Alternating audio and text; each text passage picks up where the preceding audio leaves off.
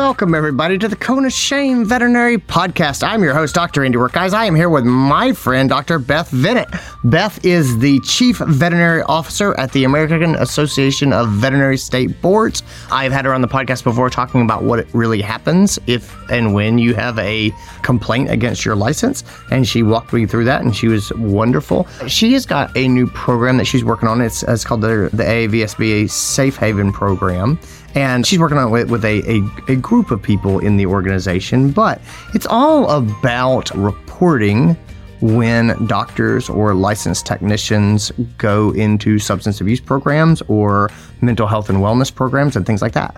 And Beth and I get all up into what this means and how this works. And then we talk a lot about the Safe Haven program, which is basically allowing doctors and licensed technicians to remain anonymous as opposed to being automatically reported to the vet state board if they seek treatment, which is how it has been in a lot of states in the past. It's a lot of stuff that I wasn't really aware of as far as the regulations that are out there. I left the conversation feeling pretty optimistic, but also still feeling like we have a little ways to go. This is an issue that I care a lot about. This is uh, some really good resources from Beth. I hope you guys will like this. I hope you'll enjoy it. I will give you something to think about, and at least you'll be up to speed on things to know if you need to help someone who is in our profession and, and has a, a mental health uh, or a substance abuse issue that is going to need some significant treatment. What does it? What does that really mean? And how do you how do you protect yourself and and and what do you need to be aware of? That's mostly it. So anyway, that's it from me. Let's get into this episode. This is your show. We're glad you're here. We want to help you in your veterinary career. Welcome to the Cone of Shame with Dr. Andy Roark Welcome to the podcast, Dr. Beth Venit. How are you? I'm good. How are you, Andy? I am great. It's wonderful to have you back on the program. For those who do not know you, you are a veterinarian. You are the chief veterinary officer at the American Association of Veterinary State Boards. You have a master's in public health. You went to vet school at Penn. You are a lovely and wonderful person who I have gotten to know in just the last year, and I really enjoy you.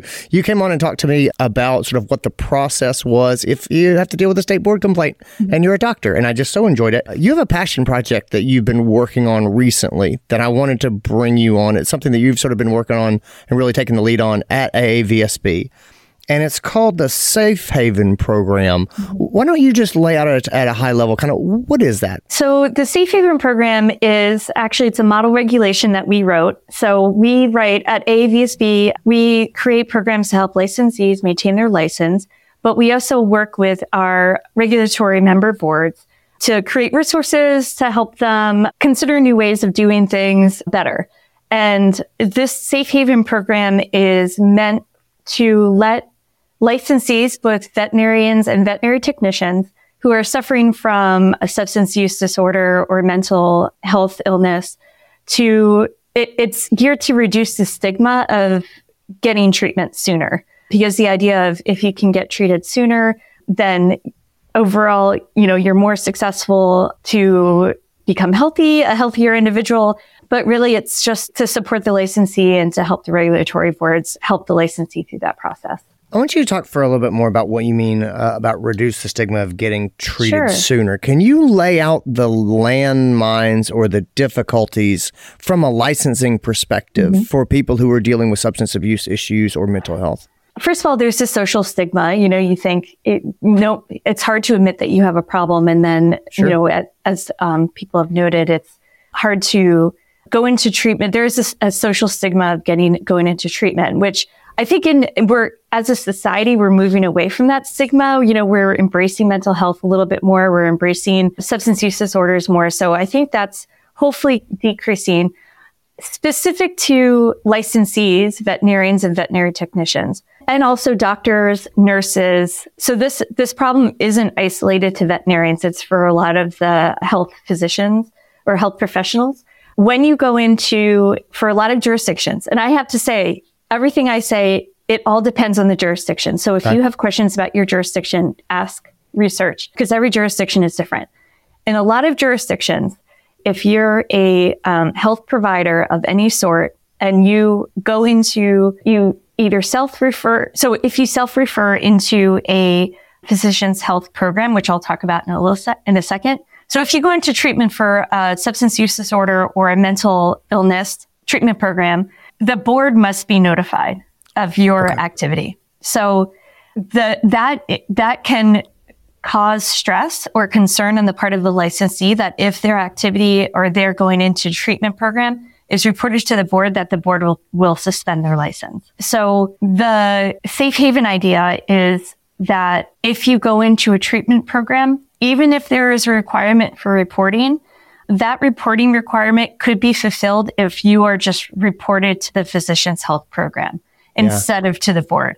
So, so the board will receive a notification that one of their licensees is in a program, but it is anonymized. Okay. If, and that's the big caveat is if the licensee continues their path towards recovery. So if they relapse or, you know, don't abide by the treatment or monitoring requirements, then the board will be notified that there's a concern. Gotcha. Okay. So and we can kind of dig into this more if you want, because it's yeah, really complicated. I want to start start with a, a good understanding of the basics. So sure. you're saying that if there was a veterinarian or a licensed technician out there who needed to be who needed to be sort of checked in for a, a, rehabilitation program, that they're mm-hmm. obligated to let the state board know, hey, I'm seeking treatment for substance abuse issues. Like, is that is that an obligation on them? And and the idea has been if they don't self report that I'm I'm seeking treatment, that's been problematic in the past. So there's two different ways that a licensee can enter into these treatment programs. Okay. The first one is through a disciplinary process, in which case the board knows. Sure, you know, of course. I get that. Yeah, I so, get that. So the second way is a self-referral. The, the licensee will refer themselves to the treatment programs. It is on the part of the treatment programs to report the licensee's activity to the board. So it's not the licensee who reports it. It would be the treatment program. And they are generally required to let the board know that, hey, this person who's a veterinarian has checked into our program? By law. Wow. In a lot of jurisdictions. So some, but not all. Yep. Okay. Okay. And this, this pertains to physicians or pertains to nurses because that they are in a sensitive, what do they call it? They're it's safety sensitive worker. So it, if they are suffering from substance use disorder or a mental health issue, that can become a public protection issue. And in order to protect the public, that activity will need to be reported. Sure that's got to be a barrier to people seeking you know if you exactly right. I mean it, this to add to the the the problems you'd be having uh, that would bring you to starting a program for substance abuse or for mental health and wellness yep. and to men like oh if i go here they're going to let the state board know.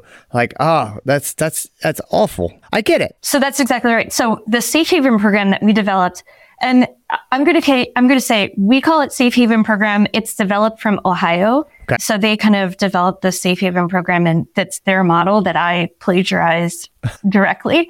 But other jurisdictions, you know, already have this kind of baked into the process. So so many jurisdictions they don't report to the board. They consider the requirement for reporting obligated if they report directly to the physician's health program. Okay. So the board doesn't know. What the board will receive is anonymized patient, you know, XYZ. Mm-hmm. And they'll receive, you know, a lot of boards will receive like a green, yellow, or red status of a licensee. So they'll say like, you know, licensee one, two, three, four, five is in green status. And they'll, and then that means that they're doing well. That's what the board hears a lot in these instances where it is anonymized. In those instances, the board is only notified if the licensee violates the term of the agreements of the treatment program. And that means, you know, they fail a drug or alcohol test. They don't show up for randomized testing. They have an active relapse. So those are instances where the licensee, you know, is no longer on the path to recovery and will then, you know, may potentially pose a risk to the public as a result of their disease. So the board only needs to know if there's an actual public protection problem. Okay. That that makes sense. So those are instances where the licensee, you know, is no longer on the path to recovery and will then, you know, may potentially pose a risk to the public as a result of their disease. So the board only needs to know if there's an actual public protection problem. Okay. That that makes sense. What does the doctor or the technician need to know for their part? Does this all kind of run in the background at this point? Is it something that you need to be aware of? If someone was saying, you know, you know, I've been struggling with depression and, and, and may need to be hospitalized, is this something that I need to be aware of, or is this going to be sort of taken care of without me even having to engage? This is the beauty of the physician's health program.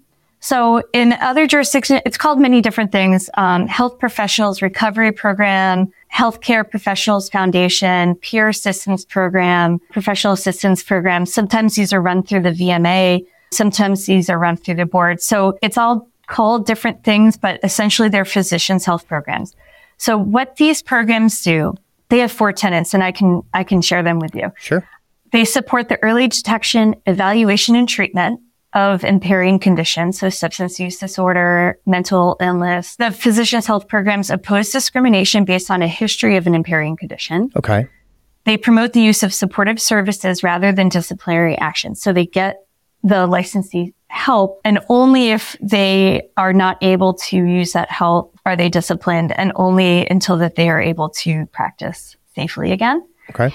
And then the PHP supports maintenance of the confidential relationship between the PHP and the participants. And that's something that we were just talking about. So what the PHP does is if the licensee self refers into this, they say, you know what? I think I have a problem. I think I need help.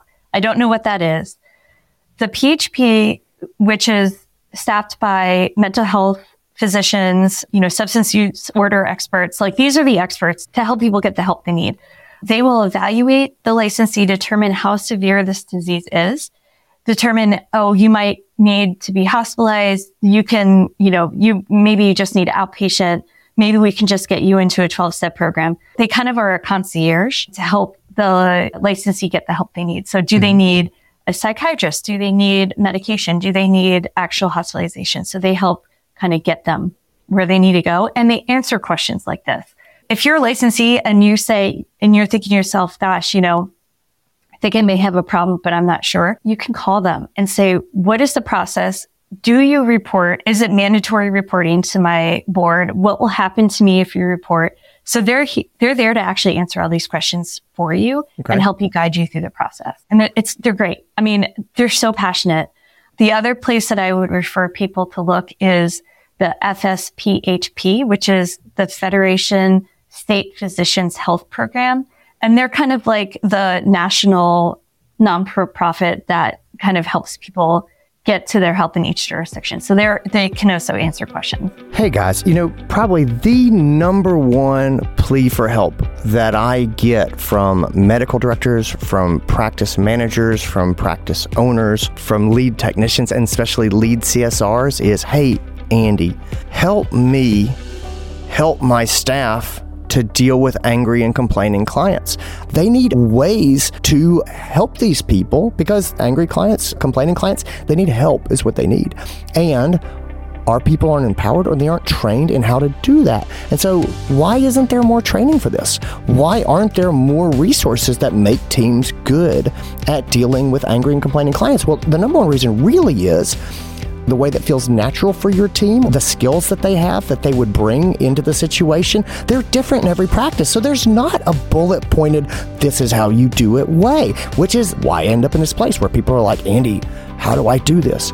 Listen, I made a course. It's called Charming the Angry Client, and it is my course meant for teams or groups to work together on all about dealing with angry and complaining clients. I use what's called the Davidow model of organizational response, which is a super peer reviewed, empirically tested way of addressing angry and complaining clients. And I break it up into pieces so that it's easy to digest. You can scatter it across a number of meetings. It is made to be watched with a couple people together. And then there's discussion questions about how do we do this in our practice? What does this look like for us? What, when, think about a time that this happened and we saw it.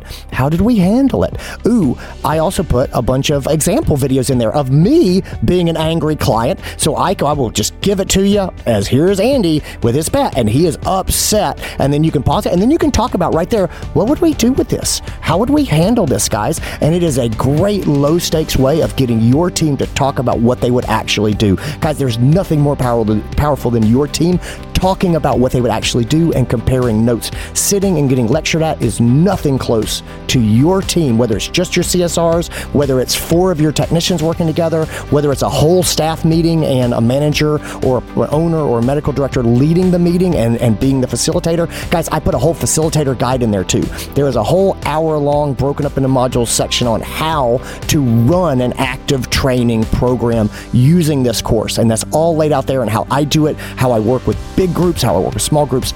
All that information is there. Anyway, it's called Charming the Angry Client. It is on the Dr. Andy Roark website. I'll put links directly to it in the show notes. Guys, I hope you will enjoy it. I think it's really valuable. It is honestly the most popular course I have ever put online.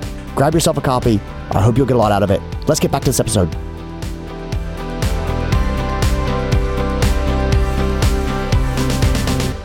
Is there any sort of long term tracking if you go into these programs? I mean, is it something where if you sort of do everything that you're supposed to do and you say, you know, I'm in a bad place or, or you know, these things have happened or this is where I am in my life and I, I'm, I'm doing the responsible thing, I'm going to go get help. I'm self-reporting, you know, in, in an anonymous way, uh, hopefully. Do I need to be concerned about long-term, you know, repercussions or, or you know, am, am I going to be on a watch list somewhere for yeah. the rest of my career or anything like that? So um, typically, not always, but typically, an individual is in these programs for about five years. Okay. So the the treatment and monitoring program typically lasts for five years. Um, some actually, some licensees actually choose to extend that. So they say, you know, I'm thriving in this. I feel like I needed a little bit more time of your help before I can graduate. So it's about five years. And then after that, it's up to the licensee is my understanding. And that's the average, but okay. everybody's different, right? I will tell you some great news about these PHP programs. So the, well, the bad news is that physicians and healthcare providers are at higher risk of a, a substance use disorder than the general public. So that's mm-hmm. bad news. Yeah. The good news though is that there was a study done for these PHP programs and the, after at a five year follow up, the response rate of healthcare providers in these programs was way better than the general public. So I, I, believe the statistic is general public, usually their success rate is like 50%. For these PHP programs, they had a success rate of 78% or higher. Wow. So there was a study that said at a five year follow up, 78% were still working and still maintain their license and only 11% had their license revoked after this experience. So dramatically higher success rate. And it, it's because of this support that people get through these programs. When does the Safe Haven program get started? Is it in effect now? So in Ohio, it's in effect now. They, I think they passed it this year. Again, this is done at the regulatory level. Mm-hmm. So the requirement for reporting if you're in a program or not is set at the, the law level. So it's in statute and that's set by the legislature. Okay. So the, the state Congress, they pass a bill and they say like, oh, this needs to be reported. The boards are the ones that write the regulation and they pass regulation. So the boards, the veterinary state board or the medical board or whatever, they're the ones that determine how to meet this requirement state set by the state Congress. So like I said, Ohio is a safe haven program, but many other different jurisdictions have similar anonymous carve outs mm-hmm. in their reporting but it, it really just does, it depends on the state. Some fulfill the requirement by just reporting to one person on the board and that, you know, person doesn't tell any, everybody else. You know, it's, it's, it's very, very different. Some states, I will say, still require reporting directly to the board. Yeah. So that's why I say if, if you think you have a problem or if you think that your friend or your relative or loved one may have a substance use disorder, illness, ask questions, you know, so talk to the board, talk to the VMA, call the FSPHP to find out information just on how it's handled within your jurisdiction. So if you don't know the way that your state operates and you're interested, you would say the best the best way is to reach out directly to the state board and, and just sort of say, "Hey, I have questions about yeah reporting yeah. for substance abuse programs or mental health programs or things like that." Yep, you call them, and you can even say, "I'm I'm calling for a friend." Like you don't need to give any information. Can you can you do a fake voice and a mustache? Yeah, and... yeah with a mustache on the phone that will help. Um, but yeah, you call them. So a lot of these, a lot of this information is also online. So if you go to their, I think North Carolina is an example. They, they have it on their website. So if you scroll down on their website, they'll have their monitoring program on there. So a lot of times you can get the information that way and there may be FAQs. Call the board, call the VMA. So some of these programs are actually run through the VMA. So they may be able to give you information, the state VMA. And then also the Federation for State Physicians Health Programs can give you information as well if your state doesn't have something that allows for anonymous reporting or things mm-hmm. like that and you you were in that state and you wanted to try to affect change how, how would you go about doing that beth like who would who would you reach out to or, or sort of what steps could you take to say hey as a person affected by this program I, w- I would like to vote for a change how would you start that that kind of push yeah. So you don't even have to admit that you have a problem or, or, a disease like that. You could just say, Hey, how do we make this different? That could be just a phone call to the executive director of the state board. You can say, you know, it, as part of that conversation, hey, is there anonymous reporting? And if they say no, you can say, well, what are the steps to take to get there? Or is there a way that we can, you know, have this regulation reconsidered? You can talk to your VMA about how to get regulations reconsidered some boards have a lot of ownership over the regulations and some of them don't. So it, again, it all depends on the jurisdiction, how they can enact change within their regulations. So again, you could talk to them, you could talk to the VMA and ask, you know, what steps are required for this. Beth, there's a lot of things that you could do with your time and there's a lot of things for you to work on. What motivates you to pick this up? I, I don't know of any veterinarian that hasn't been touched in with substance use disorder in some way or any person, frankly. I mean, this is a really big problem in the US. One statistic I looked at was one out of seven people have a substance use disorder. So everybody we know has one, you know, everyone we know knows someone who has something yeah. like this. On a personal level, though, the, the, actually the weekend that I wrote this with help with our committees and, and our board of directors. My husband and I actually lost a close family member to substance use disorder and he was only 30. You know, this is not something that anyone is safe from. You know, it's, it affects everybody. Um, and I think as veterinarians, as we said, everybody, veterinarians are at higher risk of this than the general public. And so I, you know, it's, it's just something that I'm it's really important, you well, know? I thank you for doing this. It's something that, that we've talked about before in the past about reporting and things like that. And so I'm, I'm just, yeah. I, I love, I love that you're working on this. I love this is something that the, the AAVSB is, is looking at. We talked about the FSPHP. We talked about sort of state boards. Are there any other resources or things that you think would be valuable for people to hear about or know that are out there? Those are, gosh, those are the big ones talk to them. Where can people find you online if they want to, if they have questions or if they want to learn more about you, keep up with your exploits? Well, I'm on this little known uh, website called LinkedIn. LinkedIn. Uh, I don't know if you've heard of it. I've been there yeah, before. You've been there before. But we, we also have, if anybody does want to read our, the safe haven model regulations is actually on our website. So if you go to aavsb.org and you, you can go to, it's under, I think the Practice Act model tab and scroll down there and all of our model regulations are there. The Safe Haven program is on that. I will I will go and see if I can get a direct link so people can take a look from or just oh. right out of the show notes. Okay. Yeah, that'd be great. Well, cool. Yeah. Beth, thanks so much for being here. I always appreciate you and your time. Guys, thanks for tuning in and listening. Take care of yourself, everybody. Yeah.